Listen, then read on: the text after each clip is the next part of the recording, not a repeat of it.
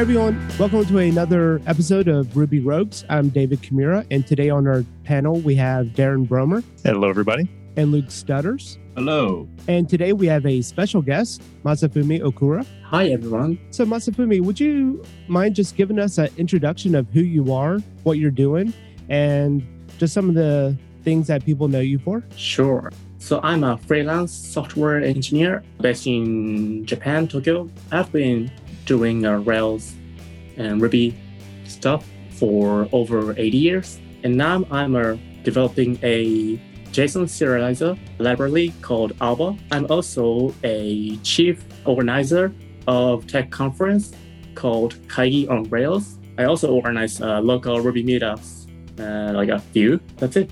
I remember working my tail off to become a senior developer. I read every book I could get my hands on. I went to any conference I could and watched the videos about the things that I thought I needed to learn. And eventually, I got that senior developer job. And then I realized that the rest of my career looked just like where I was now. I mean, where was the rush I got from learning? What was I supposed to do to keep growing? And then I found it. I got the chance to mentor some developers. I started a podcast and helped many more developers. I did screencasts and helped even more developers. I kind of became a dev hero. And now I want to help you become one too. And if you're looking forward to something more than doing the same thing at a different job three years from now, then join the Dev Heroes Accelerator. I'll walk you through the process of building and growing a following and finding people that you can uniquely help as you build the next stage of your career. You can learn more at devheroesaccelerator.com. Cool. And is the Kaigi on Rails different from the Ruby Kaigi? Totally different. No overlaps of organizers or okay. uh, concepts. Yeah. Cool. And how long have you been organizing the Kaigi on Rails? Actually, it started last year. Yeah. So it's a new shiny conference. Yeah. And that's one thing I love about the Rails community. A lot of people say that it's just kind of leveled off or it's just not growing anymore. But there's always great people, new people coming in and just starting something new. And, you know, I really hope it takes off for you. I'm going to go ahead and, and ask the silly question because I, I think that I'm the only one on the panel without the language background. So maybe could you say what is the is there a meaning behind the word kaigi or what uh, what do we take from that? So kaigi, the word kaigi means meeting, but not exactly, but it's similar to meeting. But in this context, kaigi means conference taking place in Japan or some sort of thing. Like so basically before Ruby Kaigi, there was a and there is a Ruby Conf in the States, right? Mm-hmm. So they they needed to come up with new name for another conference focusing on Ruby. And then they came up with the word Kaigi, and that was fit. Makes sense. Awesome. Yeah, Ruby community. I love it. And one thing that you mentioned in your introduction was a JSON serializer Alba. Would you mind diving into that a bit? What it is, why you're creating it? Because we do have some JSON serializers already available to us in Rails. So, what makes yours different, or what was your inspiration behind it? So, first of all, first of all, I I liked the existing solutions like active model serializers or like JBuilder, but they they don't spark joy. They don't spark joy. KonMari-san stuff. No, they do not spark any joy at all. no, so I try to find something I, I I'm satisfied with. And so for example, blueprint Blueprinter. Do you know Blueprinter? No. So Blueprinter is a Ruby gem from a Procore team. And it was better than, than MS in some points, but it was the wording is kind of um, unique sort of thing. And I didn't think that I could introduce it to my team. So I kept looking for the best one, but I couldn't find it.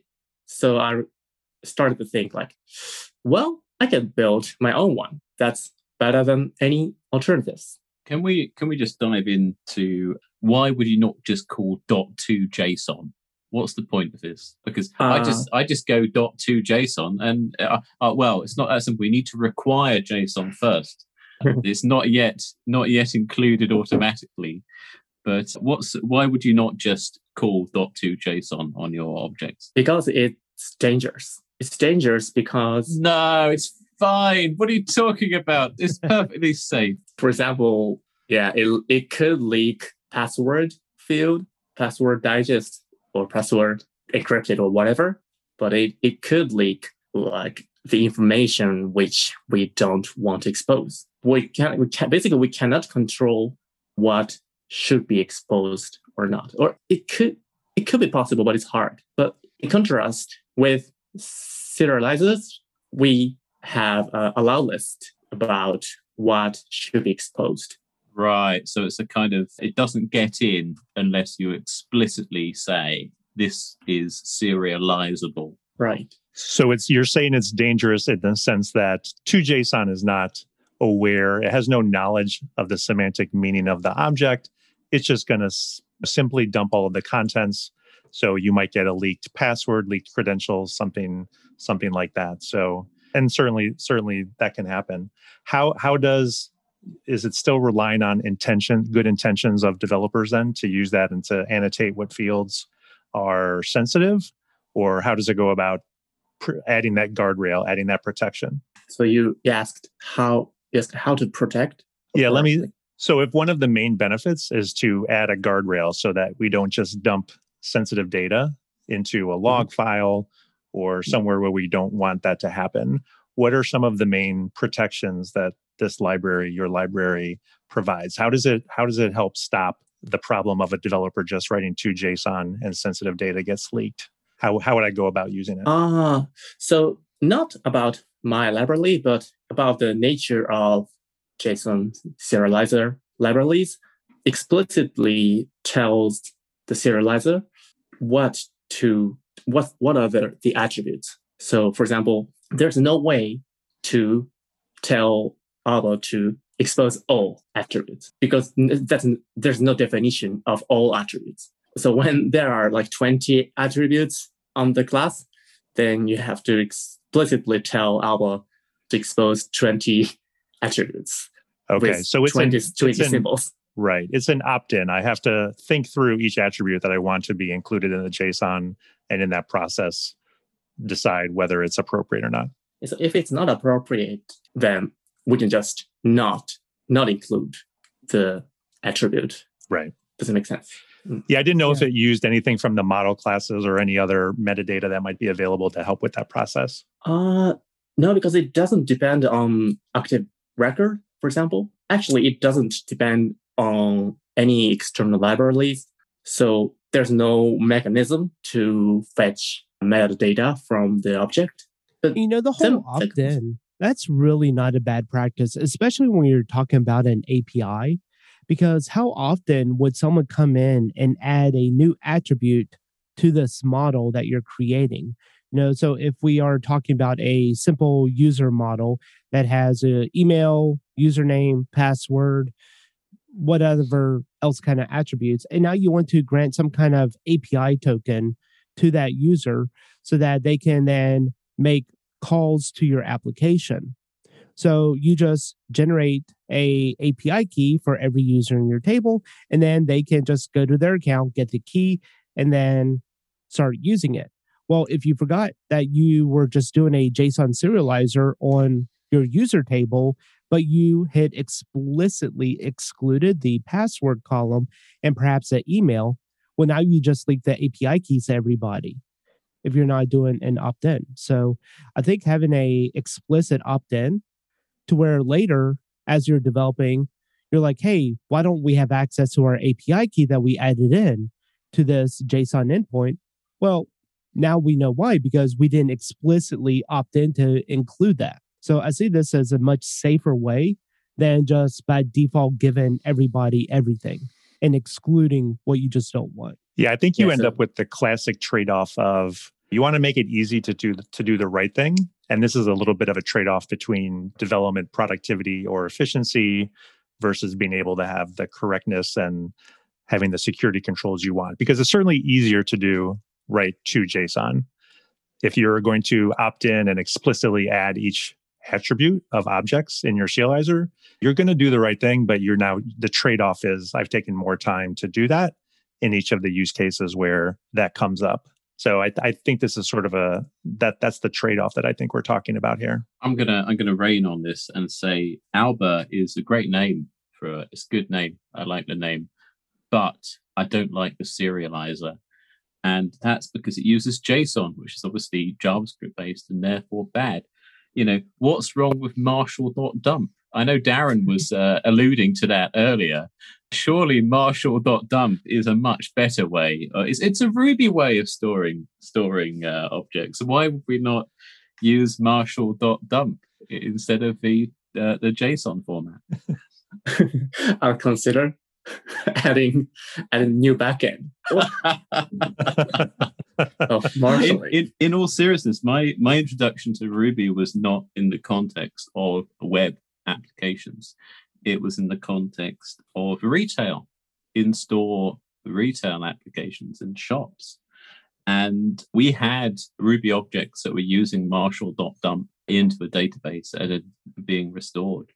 And I remember distinctly it would have been kind of late 2010 when we maybe later than that we started moving to this newfangled JSON format. And it's amazing how 10 years on, everything, everything is using uh, JSON to the extent that is it Postgres? Does My, MySQL have it too? Where if you um, mm-hmm. serialize an object to JSON, you can not only put it in the database, but you can also tell the database that this is a JSON object and you can do optimized queries based on the yep. contents of that.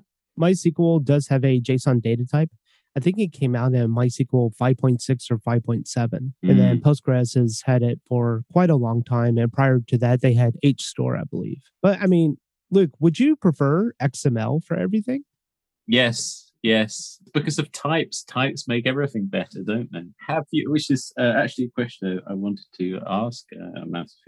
Have you looked at the the new type support in Ruby and in the context of uh, serializing types?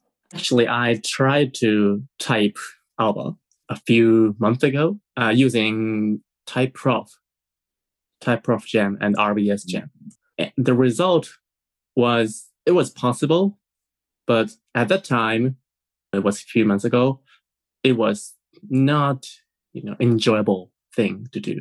And and in terms of JSON, it supports only six types: string, integer, booleans, array, object, and null. So it's so simple that the language type system is not related. Mm. And but like I, I believe Ruby's type system is getting better in the future. And it supports some, in some ways, it supports other or other gems as well. So it's funny you said XML, Dave, because actually I do, I am just started working on a project which is XML based and it has a kind of aerospace angle to it. And one of the reasons why they're using XML and not JSON, firstly, first, and uh, I mustn't say that because we're applying for funding. Firstly, there's nothing wrong with XML. What a great format because the types are often a requirement for stuff like air traffic control data. So you it must be typed. You, you're not allowed to have an untyped system because of it's, it's being used in a decision making process. But I, I much prefer JSON. JSON's a lot better, isn't it? if, if you could, if you could, you'd uh, you'd JSON it. I know. I remember a few years ago, I was trying to work with a XML based API talking over a SOAP interface. And oh no, not SOAP. No, I, I did not enjoy it. This is this that, has become the retro Ruby episode now, hasn't it? that definitely does not spark joy doing that. But but Luke, it sounds like it sounds like maybe you would be a fan of. We should start in Arson. I, I did just happen to look, and it looks like Rust has already taken the Rust object notation acronym, but maybe we can come up with an, an Arson Prime Ruby version and maybe take the best of JSON and XML. How about that? I, I struggle to think what Ruby has in terms of types that, I mean, because you can just define your own, can't you? You just kind of make your own class. When what this is what I do when I get in trouble in Ruby is you kind of you just use an isa and do your type checking checking that way. So I think if in order to do it the Ruby way, you'd have to have an object notation format that can support meta programming within the uh, within the object notation itself.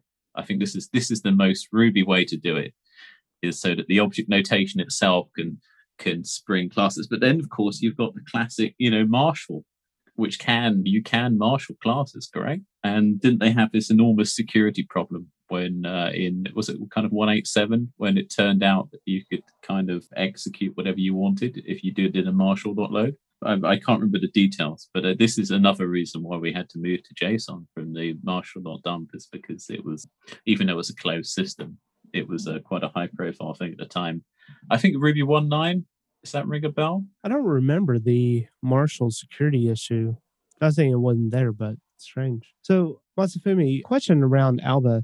Is there a reason why, if someone is creating a Ruby on Rails application, why should they consider using Alba over the included JBuilder? So JBuilder is a view layer, and it the way it abstracts vision composition is to use partials. And but using partials in JBuilder is slow. It really slow. It's really slow that there, there some articles about how to speed up JSON partial rendering in JBuilder. And one solution is to use cache. But as you know, cache is hard to hard to fully control. And basically, if if we don't if we don't need to use cache, we're happy, right? So so in order to use JBuilder, JBuilder with the speed we're happy with, we need to use cache. It's not a thing. The second thing is JBuilder's DSL is, in my opinion, hard to remember. I always, I'm always confused. Like, what's extract or what's like when when I call array method, like what happens or something. And I don't think it's intuitive. In contrast, not only Alba, like but like serialized style is much more readable. But like just a few lines of attributes declaration, like attributes name, attributes ID, attributes full name, do first name plus last name. And that's it. Like, so there are two main, mainly two benefits. One is speed. JBuilder is typically slow, but Alba is faster than, not only faster, faster than JBuilder, but also faster than other similar alternatives. The second reason is the easy to understand. I don't know how to say it in English. Understandability. yeah. So in my opinion, cool. JBuilder is hard to understand, while serializer style is much easier to read. Cool. And I noticed in the documentation, you have a different backend configuration that you can use. So you can use the default, which is just the default or JSON, which means that you don't need any external dependencies. Or you could add in something else like OJ, which then you are hmm. adding in an additional dependency. But what is going to be the main difference in using a different kind of backend with Alba? The difference? So, so why would someone want to introduce another dependency like OJ mm-hmm. it, to be used along with Alba? Mm. So OJ is optimized JSON and the, the dumping speed is faster than the default bundled JSON library. And it, it also has features called optimized Rails, which literally optimize JSON for Rails. So some people are already using OJ for their JSON solutions in Rails. And, and in Alba, I, I don't want Alba to be dependent on external gems. But if it's optional, it's totally fine for me. So I made it optional dependency, I mean OJ. And so I'm happy with no dependencies. And people already using OJ are also happy because they still use OJ while they start to use Alba. Does that make sense? Yeah, absolutely. Yeah, and I think it's cool because I think you kind of hit something that had been frustrating me about JBuilder that I never really put my finger on it, and it's the partials. You know, their DSL is strange, and you know, I just always go to the gem documentation whenever I need to really work in there until I'm caught back up to speed again on JBuilder.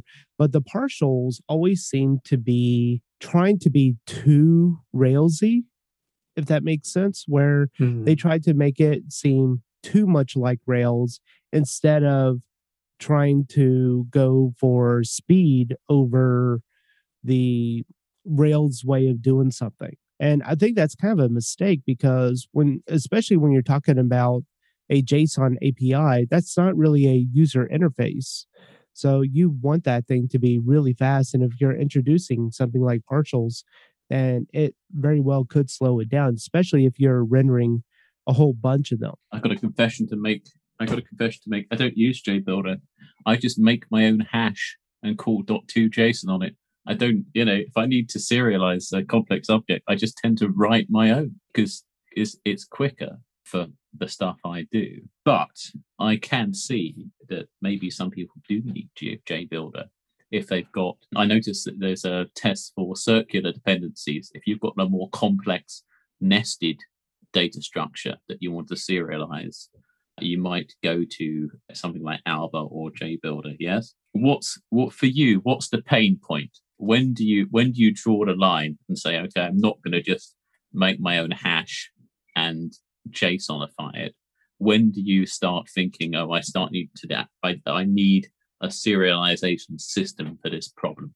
if there are two eaches, more than two eaches, I think I consider moving to more declarative ways. Like if it's flat JSON, then it's absolutely fine to just render just just render JSON by writing crafting hash manually. But oh, and if statement.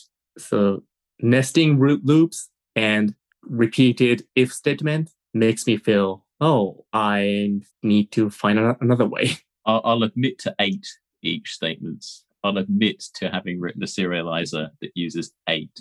Yeah, yeah. before before I start thinking there's something wrong. Yeah, two. That's a that's a low bar. That's what I'll say. Yeah, I will. I will then ask as a follow up question. What's wrong with having loads of each statements? Why not just make whatever JSON you feel like? Is there an advantage to uh, testing using the seri- using the this serialization framework? So you might need JB. You know, you know JB, not JBuilder, but JB. James Um, Bond. no, JB is a alternative to JBuilder. So basically, it lets us write hash in JBuilder template. That's it. Right. so it's ve- it's very um, straightforward. So when you want to write directly write JSON in your view template, then this might help you. And look, what was your original question? I forgot. Oh, it was just to do if, if you if you want to do something quick, you just make a hash and put it out as JSON. But as soon as you start to get a more complicated structure, then this will help you manage complexity. I was just seeing if there are any other benefits like easier testing or things like that. So, so for example, well, like when we talked about types, Alba supports typing already. So, for example, when when I declare like three attributes, let's say uh, ID, name, and email, and I can declare ID should be integer, name should be string, and email is also string.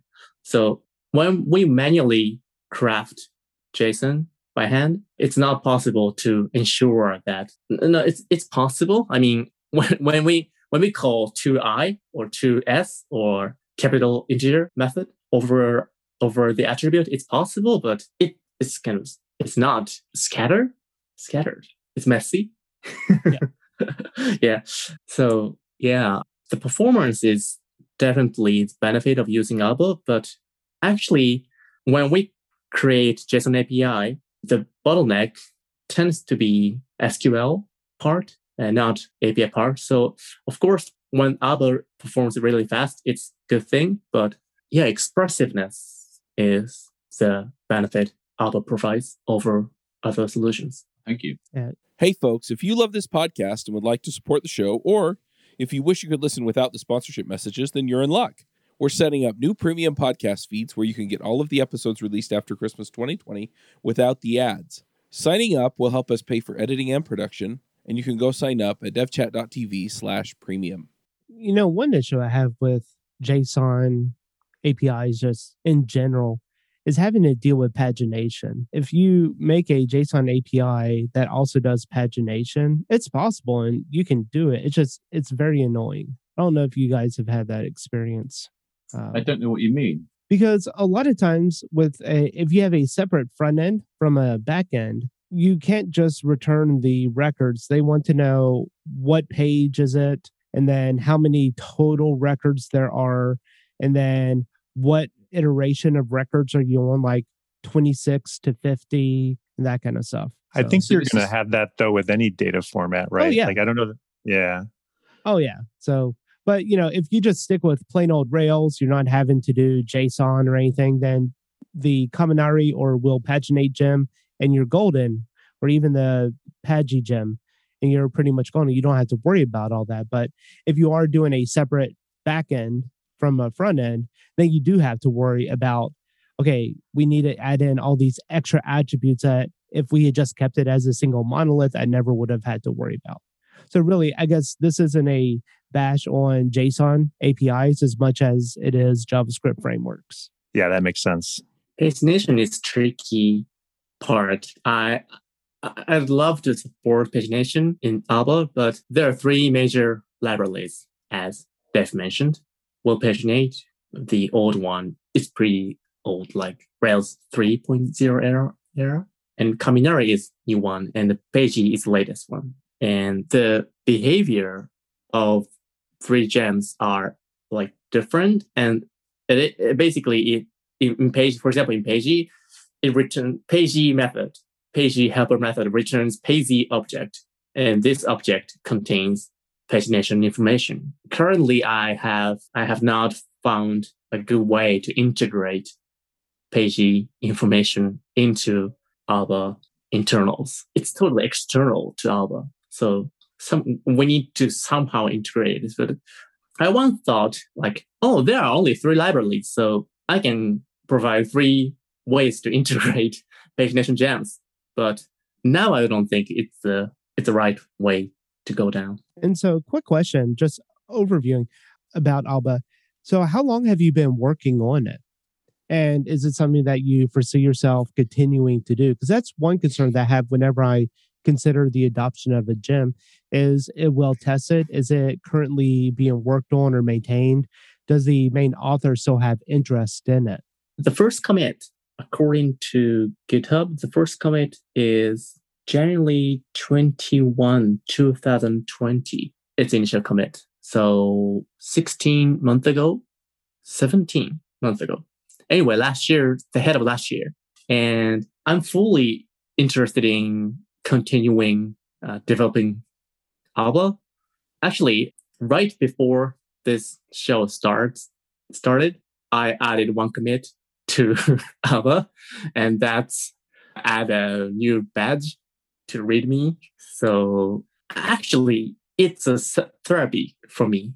It might sound weird, but writing code, developing Alba is now a therapy. When I when I'm confused or when I'm in chaos or when I'm depressed, I code and I feel okay.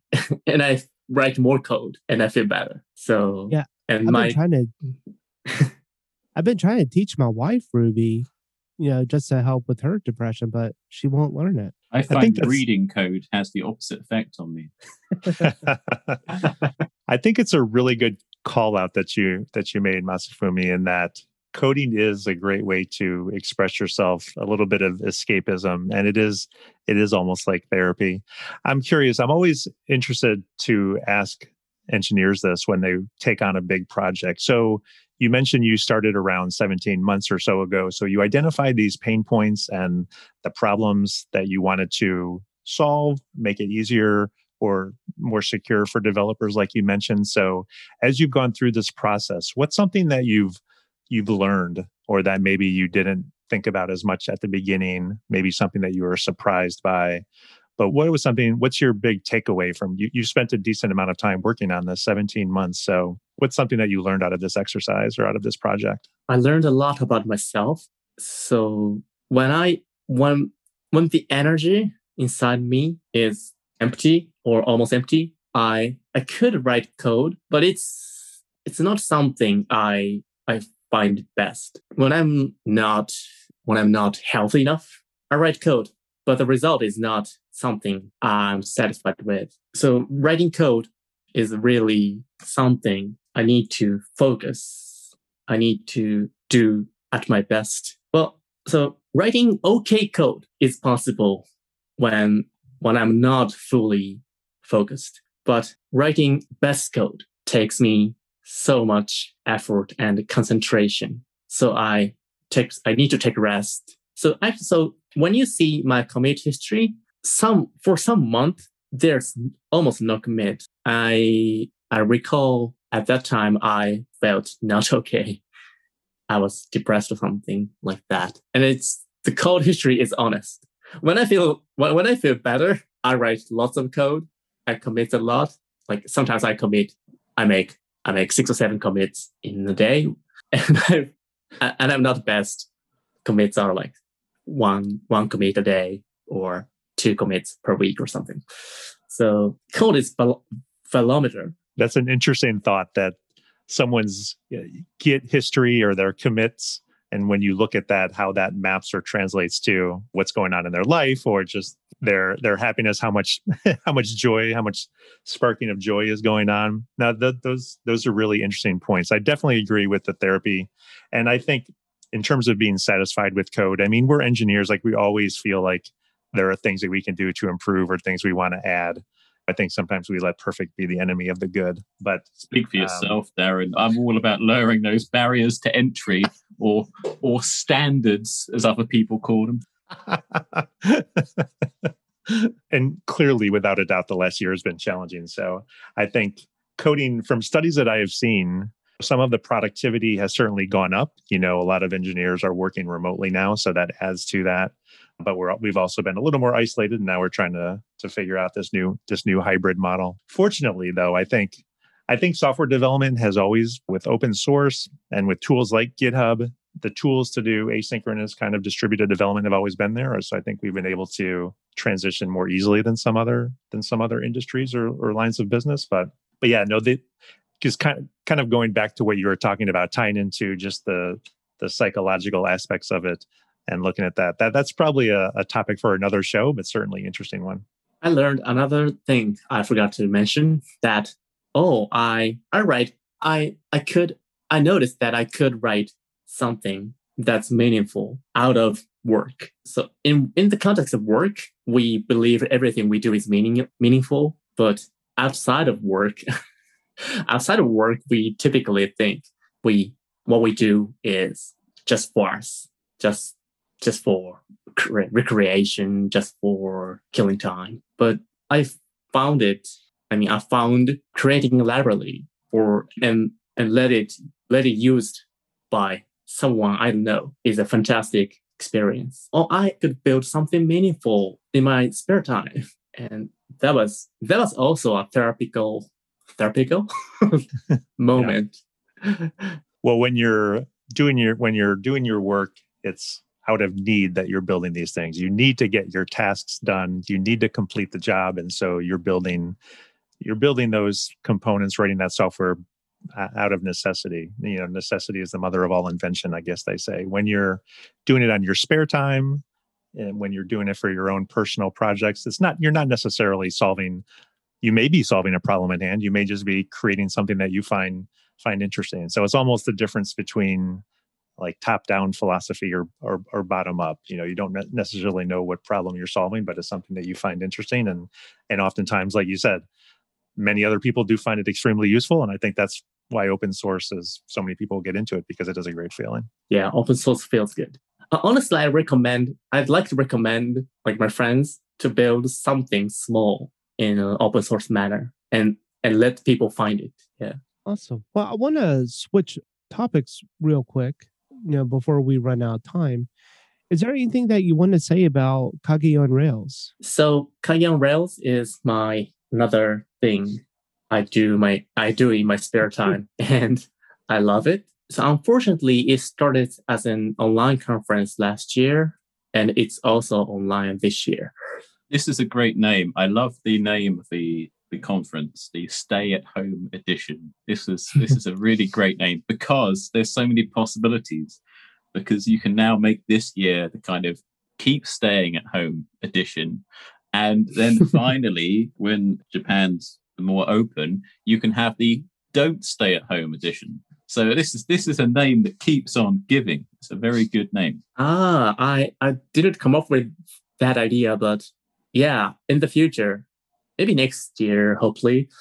You can even not not stay at not home. stay home.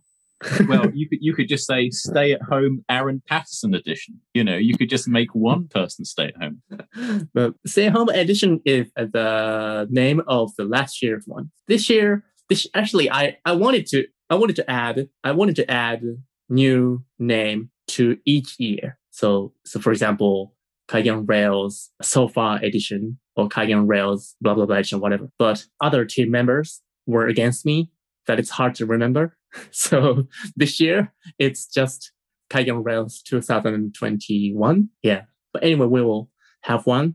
It's domestic conference this year, but I'm planning to make it international next year, 2022. So I I I hope I hope that we can invite lots of people from overseas to Japan and let them enjoy sushi, sake, those kind of fantastic thing. And this year, I will we will invite someone from core team. I we were doing so, and so although the conference is for Japanese developers, people outside Japan will enjoy a keynote and some tech talks from the event. Yeah, it's cool. Yes. I mean, your last one, you definitely got some pretty big names in there, which is really cool. Just a few that I recognize uh, Koichi and Akira Matsuda and Aaron Patterson. So, yeah, I definitely wish you luck in this year's conference. Thank you. Are you going to have a Ruby Olympics? Because of course it is Olympics year in Japan, correct? Correct. And if we do Ruby Olympics, if we open it, what what's the the thing to do? I mean, Uh, Ku- Kura Kura Sushi eating contest, first event. what is it, sushi sushi eating event? Mm-hmm. The 100, 100 yen sushi restaurant. Whoever has the most plates Ooh. wins. Yeah, Oh. we, we we have kaiten sushi in Japan, where where where just like one coin, like one dollar Mm. sushi comes comes to us. We order it and they they just come on the belt conveyor conveyor. Mhm. Now, this is this is an idea I've been thinking about for a while. I've been trying to make a wheel of Ruby, like a wheel of fortune, uh, for the podcast, so we can kind of spin it virtually, and it will land on various aspects of the Ruby language, and then you get a point if you can answer the question. But uh, unfortunately, my front end development skills are lacking, so it may end up being made of wood instead of CSS. Watch this space but uh, when in the UK we used to have when we used to have meetups, then we had a great competition where we had to make a hangman program. So the idea was that you have a very simple game that's competitive, and you can write a Ruby program to play the other Ruby program. Yes, so whoever can kind of write the best competitive Ruby pro uh, program within kind of one hour, two hours, then they win. And of course, we're all in the pub, we're in the bar, we're drinking beer while we're doing it. So it's that that's the the the last competitive Ruby event I went to. But it, it's difficult to do in these difficult times, but it might be fun. Seriously though, I I want to make Kaigi on Rails a festival, festival for Rubyist. And so we're thinking of having some sort of workshops or those kind of uh, interactive communications so that Kaigi on Rails is not something we just sit and watch and done. That's really cool. Was there anything else that we want to discuss or talk about, or should we move on into picks? We should probably Okay. mention that the um, the CFP for Ruby Kaigi is open, correct? Correct. Actually, I've already submitted it. Awesome. And when does that end? When is the The end of June. deadline? Okay. So people still have some time to submit a talk if they want. And is it Japanese required or English for the talks? as usual. So no Japanese required. Okay. Great. Yeah. Great. So that definitely opens up a lot of doors to others. So cool. All right, Masafumi, if people want to reach out to you or kind of follow you online, where should they go? I um I can be found on Twitter, twitter.com slash Okura Masafumi, my full name, O K U R A M A S A F U M I. I also have some other social accounts, but not active. Maybe the most active one is GitHub, github.com slash uh, Okura Masafumi, the same. Awesome. Well, let's go ahead and dive into some picks.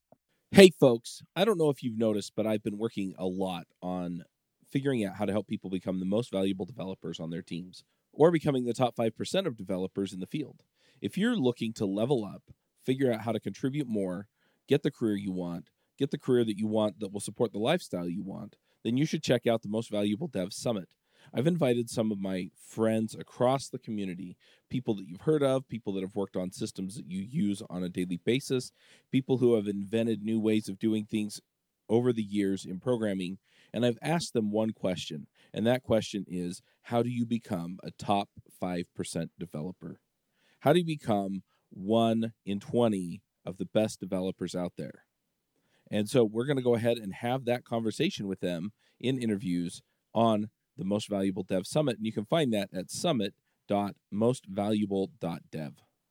Luke, do you want to start us off? Yeah, I'm going to pick myself, not literally myself. I'm going to pick my gem because I did, I wrote a gem. This is the first public software release I've made since 1998. This is the first code I put online in the internet era.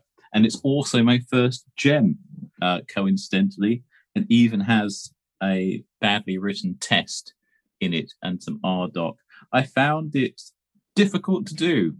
I did find it difficult to write my first gem, partly because I had to skip between guides because I'd never done kind of RDoc stuff before. So I was kind of juggling various things. But it's online. It's a gem that uses it's a gem that uses a card reader, a wireless card reader, an RFID card reader. So it's kind of a hardware support gem and you have a little wireless key tag that you could use for opening doors or turning off and on equipment, a bit like a wireless barcode. If you wanted to use this kind of hardware before, and it's very affordable, it's like kind of three dollar PCB. This thing, if you wanted to use it before, you would have had to kind of use a Python library, which of course does work, but you know, you have to, oh, you know, it's not ideal. I'd much rather do the whole thing in Ruby. So there we go. That's my gem. It's called RDM6300. That's the name of the hardware device.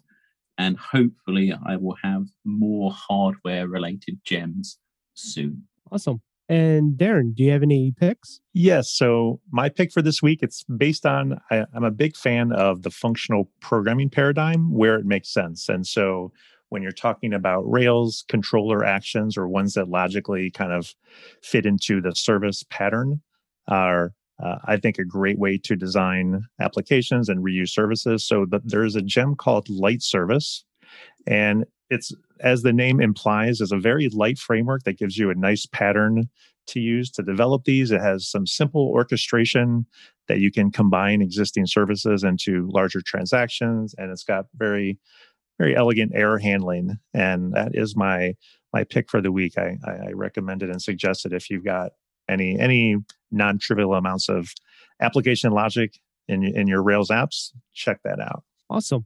And I'll jump in with the pick. I'm going to pick a non-programmer thing, but a techie thing, and it's the Apple AirTags. So we have invested in the Apple ecosystem, and we did just get the Apple TV the newest edition with the new Siri remote. And apparently, the remote is a millimeter thicker now, which is Apple's reasoning why they did not build in the AirTag support into the remote, which my kids have already lost it twice, once in the couch, which they thought, oh, couches, you know, with this thing being one more millimeter thick, it won't get lost in your couches off. No, couches are not designed down to the millimeter. You know, that's just a fact. and so I just basically hot glued an AirTag to the back of our Siri remote and it's already saved me a few times because now it's definitely a lot more than just one millimeter thicker and it won't fall into the couches and it ends up under our couch in one of the kids bedrooms outside for some reason so AirTag hot glued to a Siri remote is pretty much my pick here. How long do you think it would take before we see AirTags attached to gas station bathroom keys? oh dear. No no comment on that one. But they have already made dog collars with AirTags, even though Apple really says like this is not for tracking pets or humans. It is for tracking small devices. So, but whatever. Uh it, it tracked my Siri remote really well. Masafumi, do you have any picks? Yes, I have a couple picks. The first one is service called ESA. So ESA is a basically markdown document sharing service for teams. But the superior one, superior feature is that it has our real-time collaboration editor for Markdown. So like Google Docs, but for Markdown. It really helps us when we run Kaigi on Rails.